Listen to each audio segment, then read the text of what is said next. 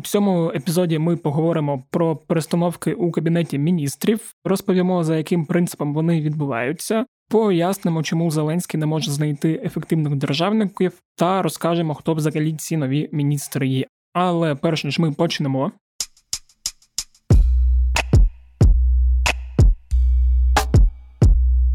Усім привіт! Мене звуть Федір Попадюк, і це подкаст Кляті питання. Подкаст, у якому я відповідаю на усі ті кляті питання, тому що хто, якщо не я. Перш ніж ми почнемо, хочу сказати, що у нас повернувся з канікул наш медичний подкаст Температура нормальна.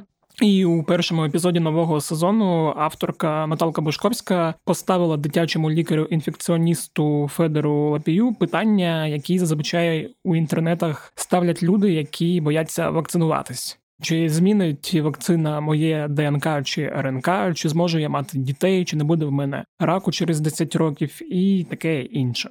Для вас особисто можливо все це трошки смішно, але у нас є дійсно дуже багато людей, які в принципі не вірять у те, що вакцина роздає 5G, і що ковід вигадав Білл Гейтс, щоб знищити більшу частину людства та заселити її рептилоїдами. Але є люди, які з тих чи інших причин, начитавшись чогось чи ще щось, бояться робити вакцину. Цим людям треба простою мовою розповідати без висміювань та без агресії, як воно є насправді бажано підкріплюючи якимись доказами. Тому у цьому епізоді ми спробували зробити це максимально коректно. І якщо у вас є такі знайомі, які сумніваються, то дуже радимо відправити останній епізод подкасту Температура нормальна. А у цьому епізоді клятих питань ми вирішили поговорити знову про різне політичне, тим більше, що був привід, бо цього тижня у кабінеті міністрів е, знову відбулися ротації. Кількох міністрів звільнили, і на їхнє місце призначили нових. З одного боку, ми розуміємо, що більшість з вас і, взагалі, читачів української правди вже не запам'ятовують прізвища цих людей, які йдуть в уряд на кілька місяців, а потім так само швидко з нього йдуть. Але з іншого боку, цікаво поговорити про те, чому ці зміни відбуваються, як кабінети міністрів працювали раніше при інших прем'єрах та президентах, і у чому проблема тих процесів, за якими ми спостерігаємо зараз. І з ким про це все говорити, як не з моїм колегою Ромею Романюком. Під час розмови прозвучало кілька тез, які, на думку Роми, варто було почути президенту. Тож, якщо ви якимось чином наближені до Володимира Олександровича, то киньте йому лінк на цей подкаст. А зараз давайте слухати. Роман Сергійович, привіт. Слава Ісу. Навіки слава.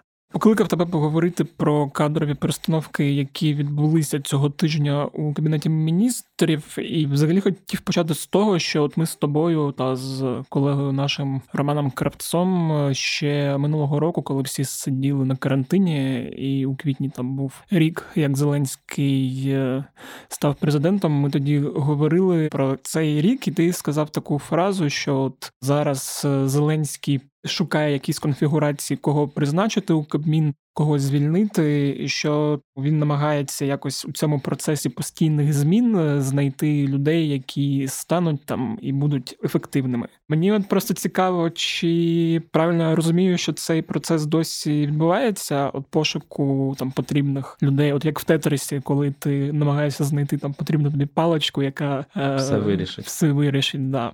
Загалом воно десь мало б так само і бути і працювати, як тоді ми говорили. Тоді так воно виглядало, що Зеленський має таку установку, що, мовляв, ніхто тут на цих посадах не захищений. Тобто я буду міняти цих людей доти, доки не знайдеться людина, яка здатна буде тягнути лямку. Так могло б бути, якби це знаєш, був якийсь квартал, і коли ти власник кварталу, і ти даєш якісь нормальні зарплати, нормальні рейтинги по телеку, і всі хочуть потрапити в квартали, тому тікучка кадрів, коли ти типу обкатуєш нових нових авторів, і вони, якби якщо не тягнуть, ти їх виганяєш і шукаєш нових нових нових нових. Так не працює на державній службі. Звідки ти можеш взяти людей е, в уряд? Це можуть бути якісь вже готові політики, тобто для Зеленського, це якісь депутати його фракції. Це можуть бути якісь о, люди з цього міністерства, які там давно працюють, тобто якісь кадрові о, mm-hmm. чиновники. І або це можуть бути люди там, мовно, з бізнесу, десь зі сторони, яких ти запрошуєш, щоб вони перейшли типу, на державну службу.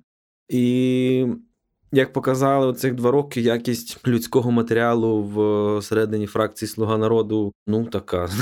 Як казав Майковський, що гвозді би ділить за тих людей, а з цих людей робить би, не знаю, щось таке гливке і погано пахнуще.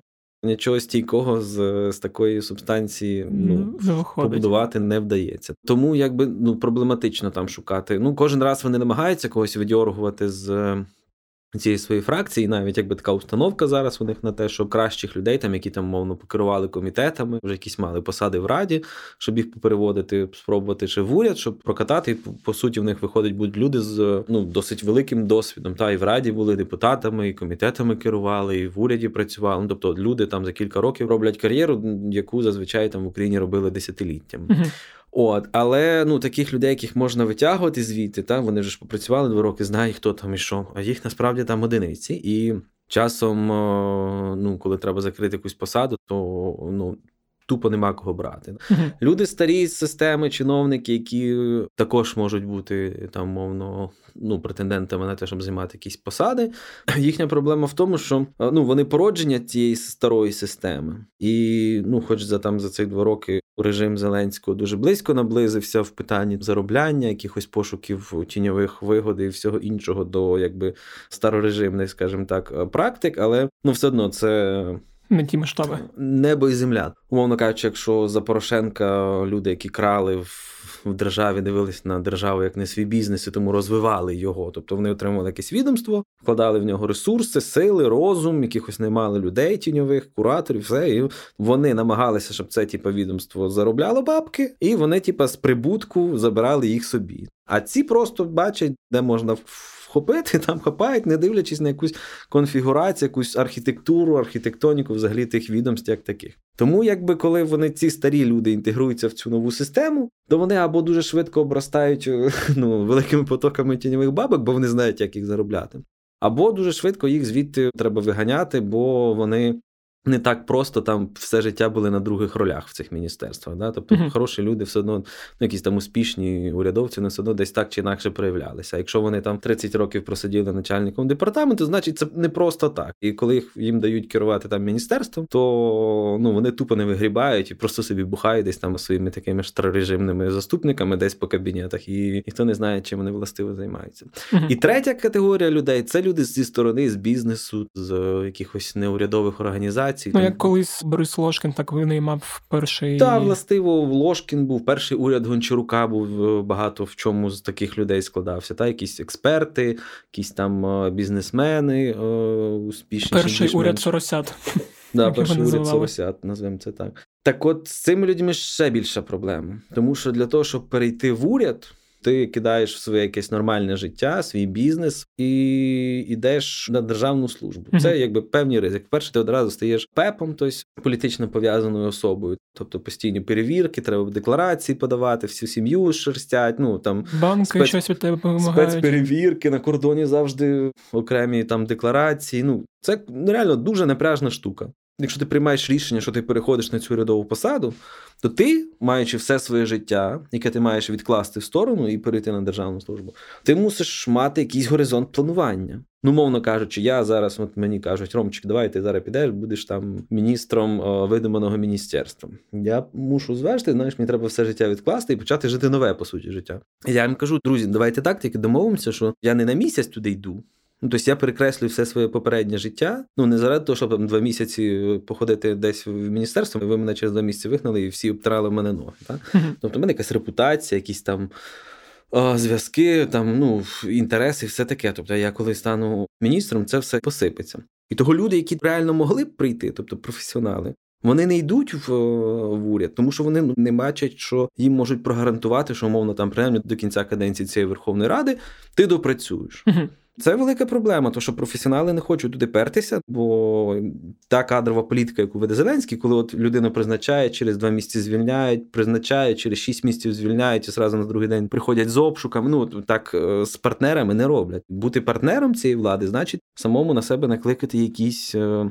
Е, Непевність і ймовірні проблеми. Тому от зараз е, той пошук, який на початку видавався, що Зеленський шукає все кращих і кращих людей, які б могли б бути міністрами. Зараз цей пошук звівся на те, щоб знайти хоч якихось людей, які замінять абсолютно провальні позиції кадрів, які були там до того прийняті рішення, які виявилися абсолютно просто тотальним провалом. І треба тих людей mm-hmm. зняти і поставити хоч якихось, які принаймні не так погано будуть працювати, як працювали mm-hmm. на призначенні раніше. А чи можна сказати, що ті люди, які там залишаються майже незмінними, типу Міші Федорова, там Ляшка, який там вже майже рік. Ляшка призначили оце де в травні, по-моєму. Ага. До того був Степанов, до того був Ілля Ємець, а до того була е, Зоряна Скалецька. Так, Ляшко Оце якраз дуже хороша характеристика так. того, як відбувається кадрова політика. Е, Умовний малюська, якого все намагаються звільнити, але який постійно залишається на посаді. Тобто є категорії та міністерства, на яких більш-менш спокійно і потрібну людину знайшли. Ситуація там таким чином відбувається. Ну говорити про уряд Гончарака ну, вже нема смисла. Який... А, от, Давай за уряд Шмигаля говорити. так? Ситуація така: головна комунікативна стратегія будь-якого успішного міністра, якщо це не Міша Федорів, це повна відсутність його в публічній сфері. Якщо ти з'являєшся в публічній сфері, ти маєш бути стрельним, таким як промови Дениса Шмигаля. Інакше, якщо тільки десь ти з'являєшся і починаєш ну, якось будувати свою суб'єктність, особистий бренд, тебе одразу починаються зі старту починаються проблеми з офісом президента. Тому це єдиний можливий вид комунікації. От я колись казав е, Михайло Подоляк, який в офісі президента відповідає за всю комунікацію, там і за темники, і таке інше, тобто за всю зовнішні прояви. Він колись на одній зустрічі в офісі президента сказав, що е, урядовець це маленьке, безліке функціональне существо. В принципі, це найточніша характеристика міністрів часів президента Зеленського, яку можна було б дати. Ніхто точніше не сформулював і не сформулює. Маленьке, безліке, функціональне. Якщо ти вибиваєшся за цю тріаду, то о, у тебе починаються о, проблеми. Так було зі Степановим, так було з Аваковим, так було от зараз з е, Любченком. Та тобто uh-huh. завжди, звичайно, є якісь е, ну, речі, які формально можна пред'явити цим людям. Але головна проблема в тому, що от вони мусять бути маленькі, безлікі, функціональні, інакше у них починаються проблеми. Велике безліке функціональне це е, Денис Шмигаль, який ну зовні ніяк не проявляється. Тобто він ходить на якісь прес-конференції, дає стерільні, та якісь їздить зустрічі, відкриває якийсь об'єкт. Його задача виконувати те, що скажуть. Тобто він, в принципі, прем'єр-міністр, голова виконавчої гілки влади. Тобто йому сказали, він виконав. Хоча Да, Хоча, коли ми минулого разу спілкувалися, ти казав, він все одно якось намагається в тіні, але якісь. От в цій тіні він намагається принаймні конкурентів позбивати. В Зеленського от і в офісу є така в них проблема, що вони з одного боку хочуть, щоб це було маленький безлікий функціональний е, уряд, а з іншого боку, щоб він давав супер яскраві перемоги, і супер швидкі результати, і супер якісь класні інформаційні приводи. Угу. Ну, але так не працює. Тобто, або там команда зірок, які типу, кожен свої ходить і розриває, як би мовити, та свою галактику, або це просто от що сказали, те зробили. так?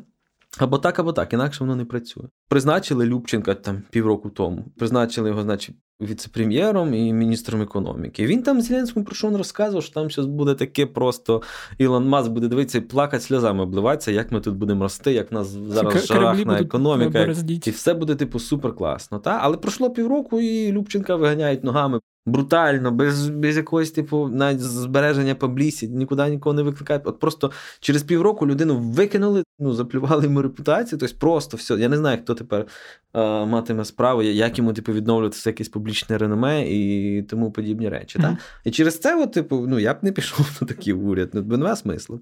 Да, а до речі, про персоналі поговоримо там трошки пізніше. Ще хотів... Це принцип. Да, да, тобто ти або маленький безлікий, або цей. Або ще можна бути Денисом Малюською. От Ось, я хотів якраз є, запитати, умовно кажучи, є от е, Міша Федоров, який Перший. формально, типу, якщо дивитися на там інформаційні якісь перемоги Зеленського за останні роки, да, то ну там що, дороги і дія. Угу. В принципі, ну там якась міжнародка, ну вона така млява, ну все таке, типу, сумнівне. Є речі, які за великим рахунком з ними спорять, там крадівництво, всякі такі діла. Ну але результат, який вони показують, типу він досить такий е, масштабний. Та? Оце там будівництво, дороги, школи, все це велике будівництво, велика реставрація, велика. Не знаю, що там ще. Ну, все велике, коротше. От. І є дія. Ну, тобто, о, ця цифровізація, яка теж, типу, там за два місяці пацани сіли, типу, жахнули. Європейці них дивилися, сказали, ну, ребята, да, да, давайте через два з половиною місяця прийдете, да, да, синхронізуємося. Вони прийшли, реально зробили продукт і все.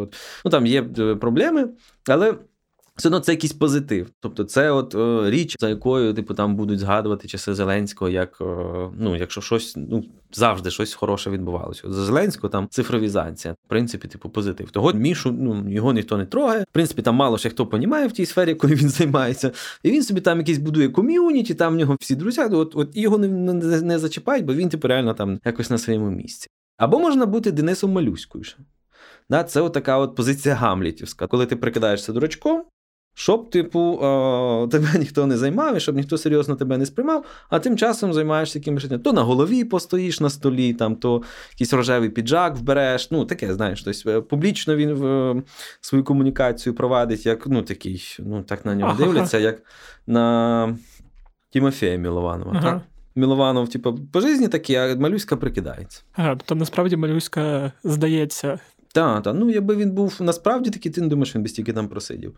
Ага, окей. От, А все решта, от таке постійно о, є о, константи, а є змінні. Угу. І от констант їх там насправді от Шмигаль, да, Федоров, да хто що. Ну і от о, зараз Кубраков, я думаю, що Кубракова вже довго ніхто не сколупне. Все, угу. все решта, це постійно змінні. Кубраков, який Мінінфраструктура, до цього був Укравтодор. Укравтодор, да. Велике будівництво, дія і Шмигаль. Шмигаль збиває тих, хто, типу, занадто швидко росте, так, що типу, може стати йому конкурентом. Mm-hmm. Він що першу ротацію, що другу, він постійно когось типу, там е, виживає. Він виявився дуже типу, вправний в цих таких закулісних, апаратних, таких делікатних іграх, коли він, типу, якби не причомно ну, всі, всі, всі розуміють, хто це. Mm-hmm. Да? Він там ходить, всяк. Ну, насправді молодець. От мені Денис Анатолійович, е, мушу зізнатися, дуже імпонує в цьому плані. Він е, такий навіть не, не, мені складно придумати аналогію. Тобто, з одного боку, він якби відсутній, його немає як кардинал. суб'єкта, як як якогось типу серйозного гравця. А з іншого боку, він настільки серйозно тут всю цю систему вплетений, що його ніхто не може з неї дезінтегрувати. І це дуже прикольно. Тобто він з виду такий безобідний, але коли типу заходить за його інтереси, то ніхто не може їх порушити. Ну, такий сірий кардинал, буквально, коли типу, ти сірий ну, і. Ну, сірі кардинали не займають перших ролей. Знаєш, сірий кардинал це, типу, там якийсь начальник апарата. Так, який... перша роль, я так розумію, це Зеленський. Ну, та, формально. А друга людина, по суті, там глава ну, виконавчої влади і угу. парламенту, третя. Ну, от цей трикутник такий. Да. От, до речі, ще цікаво порівняти, як відбувалися зміни за попередньої влади там при Порошенка і там, мовно, прости Боже, при Миколі Яновичі Азарову. Просто цікаво, типу, там Це ж інша зовсім, логіка. зовсім інакше. В чому головна різниця? Вона насправді дуже е, очевидна, фундаментальна, і від неї якби залежить все. Щоб зрозуміти, що це взагалі різні процеси, як раніше оновлювався уряд, формувався, як зараз. В четвер, от е, Аваков вийшов там, е, давав Наташі Влащенко на Україні перше таке публічне інтерв'ю і говорив е, ну, на камеру те, що нам, ну всім там, хто якийсь має комунікацію з ним, що він говорив там останні роки, типу, не публічно. Так? В чому головна різниця? В відсутності потреби балансувати і шукати компроміси. Порошенко, в нього там була куча всяких хотілок, він міг хотіти все, що завгодно, але він мусив приходити сідати на дев'ятку, там свою цю стратегічну стратегічну да. раду. Да, де Частина людей його, частина там е, з Народного фронту. І от вони мусили знайти компроміс, який всіх задовольнив би. І тоді тільки рішення ухвалювалось і могло бути проведене через парламент. Та? І mm-hmm. от так от це типу балансувалися якісь інтереси і формувався якийсь порядок денний. Та? І тому, коли тоді призначали когось міністром, то це вже було зазвичай надовго, тому що це ну, було дуже багато груп впливу, чи інтереси були враховані. І для того, щоб перепризначити якогось міністра, треба було знову зібрати всю цю типу коло зацікавлених осіб і якби цю ситуацію переграти. Так само було і за Януковича. В нього все одно не було більшості. своєї монобільш. У нього були там е, колеги, так сказати, по більшості тодішній в в парламенті. Та? І була якась опозиція, інтерес якої він теж, типу, час від часу міг враховувати. Плюс у нього всередині в його команді були дуже потужні, типу, кілька кланів, які між собою постійно воювали за якісь призначення. І це все одно кожне призначення було певним якимось пошуком якогось балансу і там врахування інтересів всіх. Зараз у Зеленського унікальна ситуація. Він робить те, що хоче. Тобто у нього є можливість призначати, кого він хоче, ставити йому які завгодно задачі, і відповідно, типу, ну, щоб вони рухалися швидко. Але ну, те, кого він призначає і які задачі ставлять, настільки за масштабом не відповідає рівню можливостей, які він отримав. Угу. Тобто він отримав, по суті, е, ну, монобільшість в парламенті, тобто все, що не стосується зміни там Конституції, та якогось там територіального ладу, устрою і тому подібних речей, в принципі, все в країні він може змінити. Тому що в нього є ну, там 250 депутатів. Це, в принципі, цього досить, щоб прийняти будь-який закон, який не стосується там змін до Конституції. Раз. Він має, по суті, ну, е, особистий уряд, в якому немає, по суті, потреби йому враховувати інтереси інших якихось олігархічних груп чи внутрішніх кланів, тому що їх, по суті, внутрішніх кланів нема, а олігархічні групи, по суті, там ну, не впливають на процес прийняття цього рішення. Ну, тобто, опосередковано там вони можуть шантажувати якимись голосами, якісь маленькі там хотілки вставляти, але по суті, типу, весь уряд теж його. І він президент. Тобто, по суті, вся тріада влади, яка необхідна для того, щоб ну, щоб зробити будь-що. Він, типу, її отримав. Це неймовірний за можливостями, за якимось е, потенціалом, шанс, який він отримав. І те, на що він отратить, на те, щоб призначити Іру Верещук е, міністром, да, щоб перевести Резнікова з одного кабінету в інший, щоб зняти старого алкоголіка і призначити старого схемщика в уряд. Ну, от оце, оце те, чим він займається, маючи такі можливості. Це як купити собі Ламборгіні і їздити 30 км на годину по пішохідному мосту. Ну, для чого? Нащо ти все це починав, якщо ти такий мізерний, ти показуєш в підсумку результат? Для чого ти це робиш? Ну, а якщо ти зіставиш якби, рівень своїх можливостей, рівень того, що ти робиш, розумієш цю прірву між ними, і ти розумієш, що якби от ти є, в тебе є можливості, в тебе політична воля, але в тебе не виходить. Чого в тебе не виходить? Значить, що люди, які тебе оточують, не здатні згенерувати типу, ну, необхідний контент. А якщо вони не здатні, то просто вижени їх, набери нормально, набери інших. Я розумію, що типу, ну, зручно вже якби прижилися, вже в когось там якісь потоки, в когось десь там, що вже всі якби ну, обросли жирком, покупляли машини, квартири, тьоща, жена, от це вже все попристроювали. Ну, типу, ну а що? Типу, ця твоя електоральна цифра 73% буде для того, щоб ти просто пристроїв своїх і щоб вони обросли жирком? Ох. Не знаю. Ну мені здається, що президент має якось подумати про це, почути це. Інакше та його бажання війти в історію лишиться хіба можливістю вляпатись в неї. Окей, давай тепер по персоналіях підемо, почнемо. От як ви в тексті писали, в принципі, по цих людях. Був собі такий Роман Абрамовський, який був в Мінонкології. З ним Давай як... так. Да. Ти точно хочеш іти по цих персоналіях? По деяких, ти, ти от щось знаєш про Романа Абрамовського? Так, да, я дивився, коли готувався, що взагалі типу зробило мінкологія. Ну от, а коли, типу, до того, як ти почав готуватися, ти щось знав про Романа Ні, Абрамовського? але Ти хоч знав, що є такий Роман Абрамовський? Знав.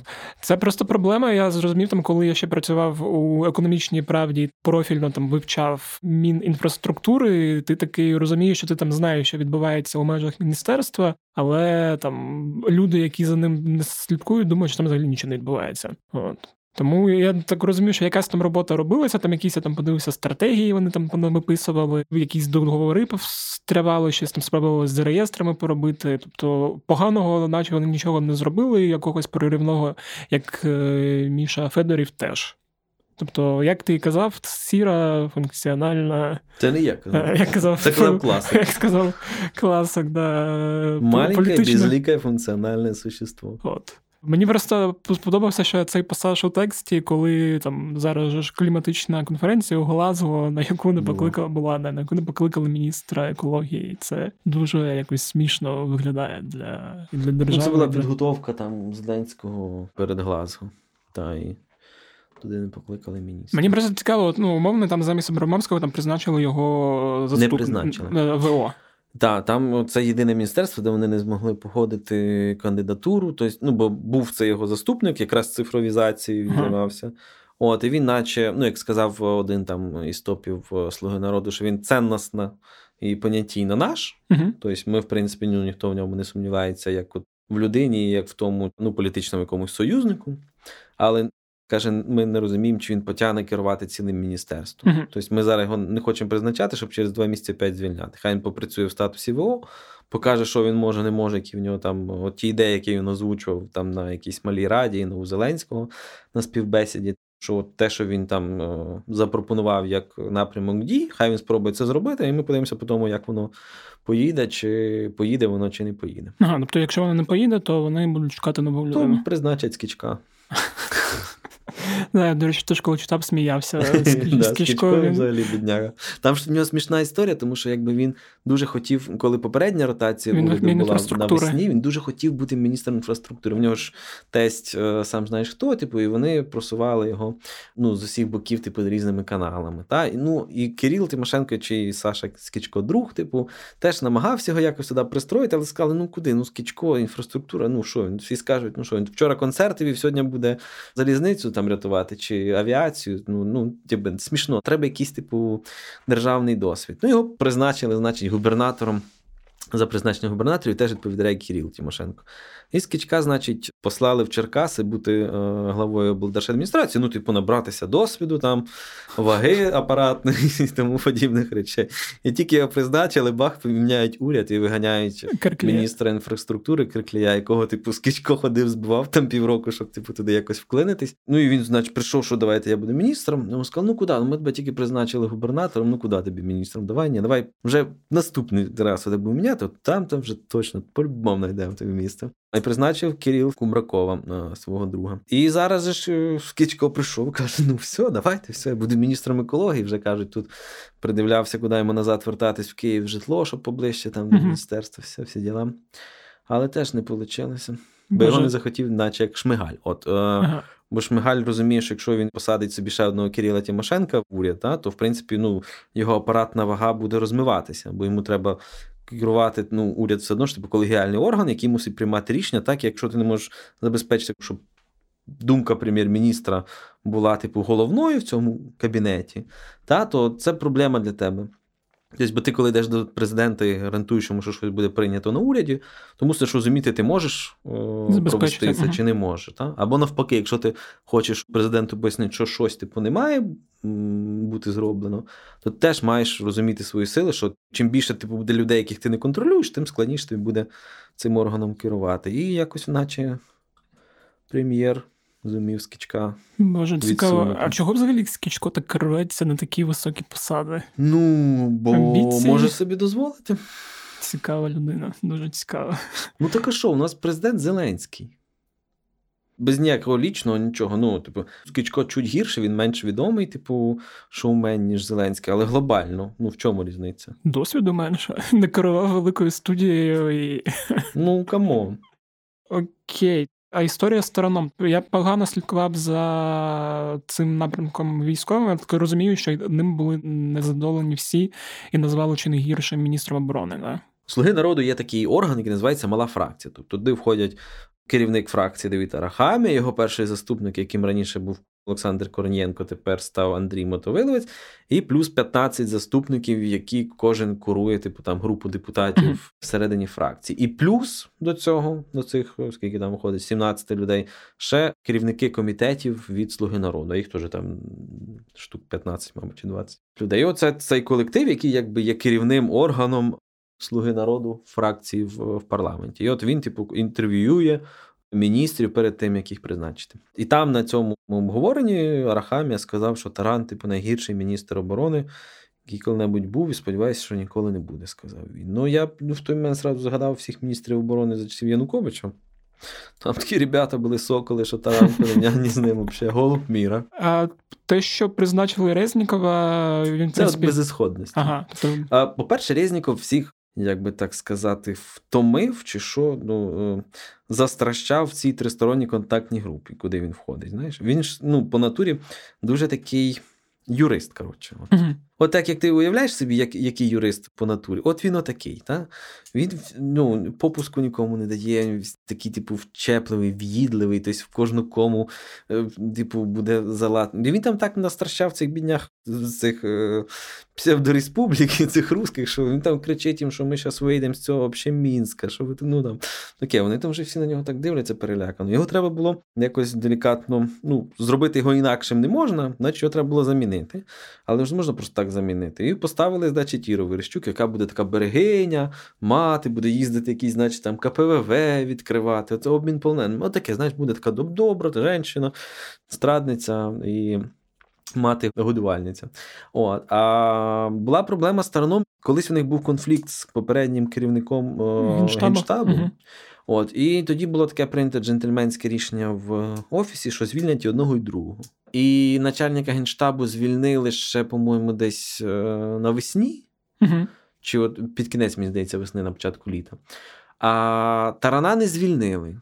Того, що не могли знайти ким його замінити. Не то, що він такий незамінний, а просто що людей, здатних, типу, нести цю ношу бути міністром оборони, не було. Плюс, типу, західні партнери ну, втомилися від цих е, генералів, які стають міністрами, і потім ну, тільки ходять зв'язочками, брякать. Е, ніяких менеджерських цих е, функцій не виконують. Вони дуже типу, хотіли, щоб міністр оборони, як і міністр внутрішніх справ, були цивільними людьми, тобто, щоб це були кадрові чиновники, а не кадрові військові щоб розділити. Військові в Генштабі займаються якби якимись воєнними речами, mm-hmm. там плануванням, оборонка, от ця от війна, типу, це одна штука, а друга штука от е, урядове забезпечення там солдатів, армії, е, оборонних замовлень, ветеранів і тому подібних речей, і щоб цим займалися цивільні люди. Просто е, нормальні менеджери, ну, яких не стидно повести десь там в Пентагони, щоб на них е, приємно було дивитися. Резніков Резніков якраз добре підходив на таку функцію, хоча ну, якби він до оборонки має такий самий стосунок, як і ми з тобою. Тобто mm-hmm. десь поруч стояв, чув, що там було. Тобто спитаю в нього про призов, як там що, і він про якісь там реорганізацію військоматів і тому подібне. Я не думаю, що він зараз в цьому розбирається. Ну, але знаючи його, він досить швидко в цьому розбереться. Угу. Про Верещук ти сказав, хоча взагалі для мене вона карикатурна особа через її публічний імідж і те, як вона комунікує. У неї насправді хороші зв'язки. Е, з багатьма такими серйозними людьми, там з двома попередніми президентами, з Ющенком і з Кучмою та, з старим таким цим олігархічним класом, типу Суркісів і тому подібних.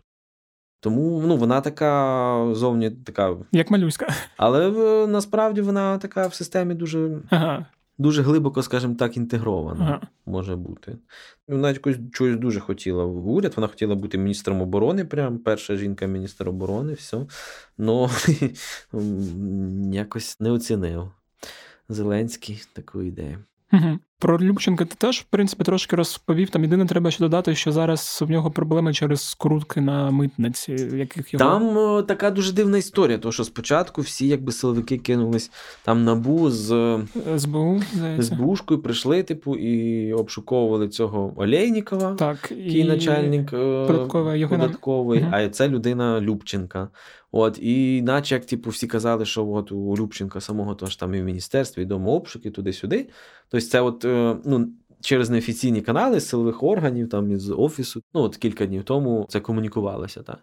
В день звільнення, от коли його мали звільнити Любченка в четвер. Але потім, коли почали всі розбиратися, то з'ясувалося, що в самого Любченка ні вдома, ні на роботі, ніде не було ніяких обшуків. Його прізвище взагалі не фігурувало в тих справах, які озвучили. Тобто це була якась така спроба дискредитації швидкої, такої створення негативного фону в момент звільнення.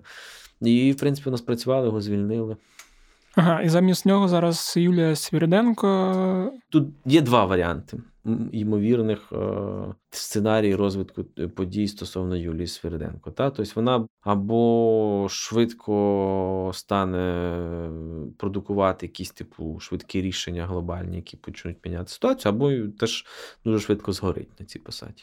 Uh-huh. Так я думаю. Тому що вона, в принципі, дуже ну, приємна особистість, і, в принципі, в е, цих фахових колах експертних вона, в принципі, має якусь репутацію, але чи вона за рівнем особистості от своєї доросла вже до того, щоб бути першим віце-прем'єром міністром економіки, uh-huh. Ну, типу, виникає багато питань. Ну, не в мене навіть, а в людей, які її знають особисто. Тобто ну, вони дуже переживають за неї. Ну, тобто, це от так як там міністр внутрішніх справ Денис Монастирський. Мгм. Пройшло 100 днів з його призначення. Що ти знаєш про міністра внутрішніх справ Дениса Монастирського? Взагалі нічого. От так само. А якщо так само буде з міністром економіки, то відповідно нічого в країні глобально не зміниться. І я думаю, що її тоді дуже швидко звільнють. Мгм. Ну, це як ти мені колись розповідав про Гончарука, що, типу, одне діло займатися регуляторкою і дерегуляцією там в рамках Бірдіо. BRDO, так, а інша справа відповідати за механізм держави На і все країну, це. так. Да. І останнє призначення, от я так розумію, що це міністерство з питань стратегічних галузей промисловості, воно Міністерство стакану його називали. Е, Тому що все керівництво були старі, типу такі совєтські кадри, і вони тупо бухали на роботі. Як старі промисловці. Так, так, так. Да, тобто воно ж було створено цього року, здається, чи минулого. Мені здається, минулого що. Ага. І фактично у Уруський нічого не робив, як я зрозумів з тексту з твоєї відповіді зараз, і туди поставили Рябікіна. Це от Да, я ж кажу, замінили старого алкоголіка на старого схемщика. Да, до речі, про Рябікіна варто нагадати цитату Юлії Мостової, редакторки зеркала тижня, що це перша людина, яка навчила український політикум відрізняти торшери офшорів, Мгм. тому що він був юристом, він навчався з Порошенком та Саакашвілі, і якраз у 90-ті почав робити офшорні компанії. Він то такий старий перевірений кадр. І, в принципі, ну, це міністерство цієї стратегічної промисловості, воно може бути, типу, дуже таким кешегенеруючим е- відомством. Та? Тому що там, в принципі, космос, авіація, там е, частина якихось е, таких важкої промисловості. Да? Е, ну і плюс, типу, космос це ж куча всякої землі, Мгм. яку можна ну, під якісь космічні всякі об'єкти там вже виділяли, там якісь сотнями гектарів, ніхто не дивився на то, скільки там воно займає місця. І вже там якби самих об'єктів немає, а землі немерено, плюс по всій країні. Ну там є де розігнатися, да, якщо тільки захотіти. З одного боку, якщо так дивитись на цю ситуацію, якщо прикинеш, що ти схемщик із 90-х, то в принципі ти можеш так дивитися на ситуацію. З іншого боку, це може бути ну, таким реально проривним відомством, та, якщо воно там займеться якимось е, космосом, новими технологіями, там, якоюсь промисловістю високотехнологічною, то це може бути така дуже потужна штука. Це знаєш, як РНБО. В руках одного це таке просто Місце отстойник, да, куди тебе засилають, щоб е, ти там перебув якийсь час, поки не звільниться якесь місце, а в руках інших це стає, типу, органом, який ганяє Хметова, хвіст і грею по всій страні, щоб ти, типу, не знає, куди ховатися. А Медведчук вже, типу, там зелений сидить в цьому Печерському суді, не знає, думає, божечко, за що ж мені то все. Ну, тут е, все залежить якби від особистості, від політичної волі, скажімо. Да, так. ну, ну, до речі, з Рябікіном цікаво. Я з ним спілкувався і брав у нього інтерв'ю, коли ще теж писав на економічній правді про інфраструктуру, і коли він там став головою Борисполю. Здається, він там ну поганого там здається, точно нічого не зробив. Я тільки пам'ятаю, що ми там з Омеляном ругалися через цей Раянеєр і лоукост. Бо Омелян дуже хотів, щоб Раянеєр зайшов, щоб ми показали всім, що у нас тут лоукост є перший. Потім якось він там опинився на митниці, я не зрозумів, що він там робив. І як він опинився на цьому, теж я не можу зрозуміти. Е, Ліфт, ліфт. Ліфт, соціальний ліфт. Добре, ми вже проговорили про прізвища, про які забудуть там місяці через три, я так думаю, якщо не раніше, якщо підсумовувати, в принципі, підсумовувати нема чого. Головна проблема от в чому. Коли в, в травні, здається, та, призначали тоді Любченка і міністра інфраструктури нового Кубракова. Кубракова і главу мозу Ляшка, та, то тоді ну, у всіх там в офісі горіли очі, коли вони говорили слово Любченко. Та? Бо він прийшов і не розказував їм, що от це робиться не так, це не так, це не так, це погано, це плохо, а от зараз ми прийдемо і зробимо так, і все буде хорошо. Те, що називається, розказав пацанам. Та? От, і вони його призначили. От тепер, типу, побачили, що все не так, і їм прийшли і розказали, що все на самом деле не так. І тут головна проблема в тому, що є одна людина, від рішення якої залежить тепер, типу, кадрові призначення в уряді. Ну, все, в принципі, залежить тепер від рішення однієї людини. І цій людині можна прийти і розказати. Оце глобальна проблема. Тобто прізвища міністрів, конфігурації цього уряду, там якісь перестановки в середині фракції і все решта, це все, типу, така косметика. Головна проблема насправді в тому, що витворена така система влади, коли всі рішення приймає одна людина, Угу. і цій одній людині можна прийти і розказати. У неї не вистачає досвіду і якогось стратегічного розуміння процесів, щоб ну, відрізнити, коли тобі розказують, а коли кажуть правду. На цій сумній ноті ми Це не сумно, це така просто от, така от реальність є. Він вчиться, він хороший, як там. Йому, йому треба допомогти, мальчику треба допомогти. От. Ні, ну вчиться, то вчиться. Я так розумію, цей рівень це не той, що був у 19-му році, але поки що не той, що потрібен, щоб робити великі зміни, які всі від нього очікували. Правильно розумію, так? Тут така історія, що половина людей від нього нічого не очікувала, а інша половина очікувала взаємозаперечних речей. Мгм. Тобто е, очікування людей це такий собі орієнтир. Супер. Тобі вже телефонують, тому дякую. До побачення. Ось такий от вийшов епізод. Сподіваюсь, вам було так само цікаво слухати, як і мені. Якщо так, то дуже прошу поділитися цим подкастом з Зеленським, головою його офісу, зі своїми друзями, родичами, які ото не можуть зрозуміти значення оцих кадрових змін, а також їхню користь та якість. Також буду вдячний за ваші оцінки на Apple Podcasts, бо кожні 5 зірочок та кожен коментар зігрівав мене, коли батареї ще не топили, і в принципі зігріває зараз. Саме тому я, наприклад, це записую у футболці, а не в кофті і не в шапці. Якщо у вас є запитання, відгуки, пропозиції, побажання, то надсилайте їх мені на пошту smmsobakapravda.com.ua або нашому телеграм-боту Укрправда Questionbot, який живе у описі телеграм-каналу Кляті питання. Не тримайте все в собі. Я завжди читаю та намагаюся відповісти, і завжди радий вашим запитанням та побажанням. Ну і сподіваюся, що останнім часом для вас не дуже багато рекламних подкастів, бо я відчуваю, що їх стало дуже більше ніж було раніше, бо раніше їх було нуль, а зараз через кілька епізодів. Для мене, як для керівника відділу подкастів, вони важливі, і за ті гроші, що ми отримаємо, ми от зараз можемо і в принципі перезапускаємо старі шоу, і можемо скоро запустити нові подкасти, цікаві, наративні та які вам точно сподобаються. Також нагадую, що подкаст «Скляті питання можна слухати де завгодно. Apple Podcast, Google Podcast, SoundCloud, Spotify, якщо ви живете не в Україні, та інші платформи для подкастів. Ну і заходьте у розділ подкастів на Українській правді, там ви знайдете багато цікавого. На цьому все. З вами був Федір Попадюк. Почуємось наступного тижня і бувайте здорові!